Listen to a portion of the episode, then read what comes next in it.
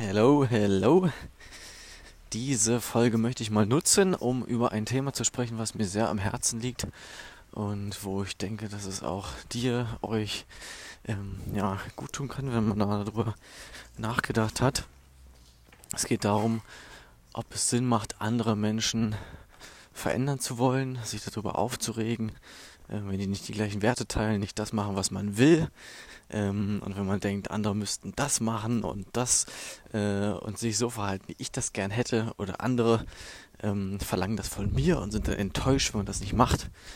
Und ich glaube, wenn man diesen Drang loslässt, andere Menschen verändern zu wollen und einfach sich darauf konzentriert, was einem selbst wichtig ist, ähm, was man, was man mag, was man irgendwie positiv vorleben kann, ähm, dann sollte man das machen und vielleicht andere einladen dazu, ähm, wenn sie fragen, ähm, ja, das dann auch mitzuteilen und zu sagen, okay, pass auf, das ist meine Sichtweise drauf und so lebe ich, weil ich das für richtig halte.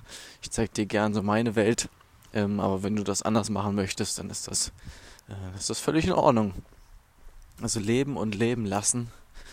Ähm, und dann kann man mit innerer Zufriedenheit durch die Welt spazieren, ähm, weil jeder machen kann, was er möchte. Und dann ist es egal, ob jetzt die, die Eltern oder irgendwelche ja, Leute, die einem wichtig sind, vielleicht mal was scheiße finden oder was gut finden. Ähm, ich will nicht sagen, dass das egal ist, weil das stimmt jetzt auch nicht. Ähm, aber einfach dieses Konzept, dass ich meinen Weg gehe und ich nicht davon ja mein Glück abhängig mache. Ähm, ob andere das genauso cool finden oder nicht.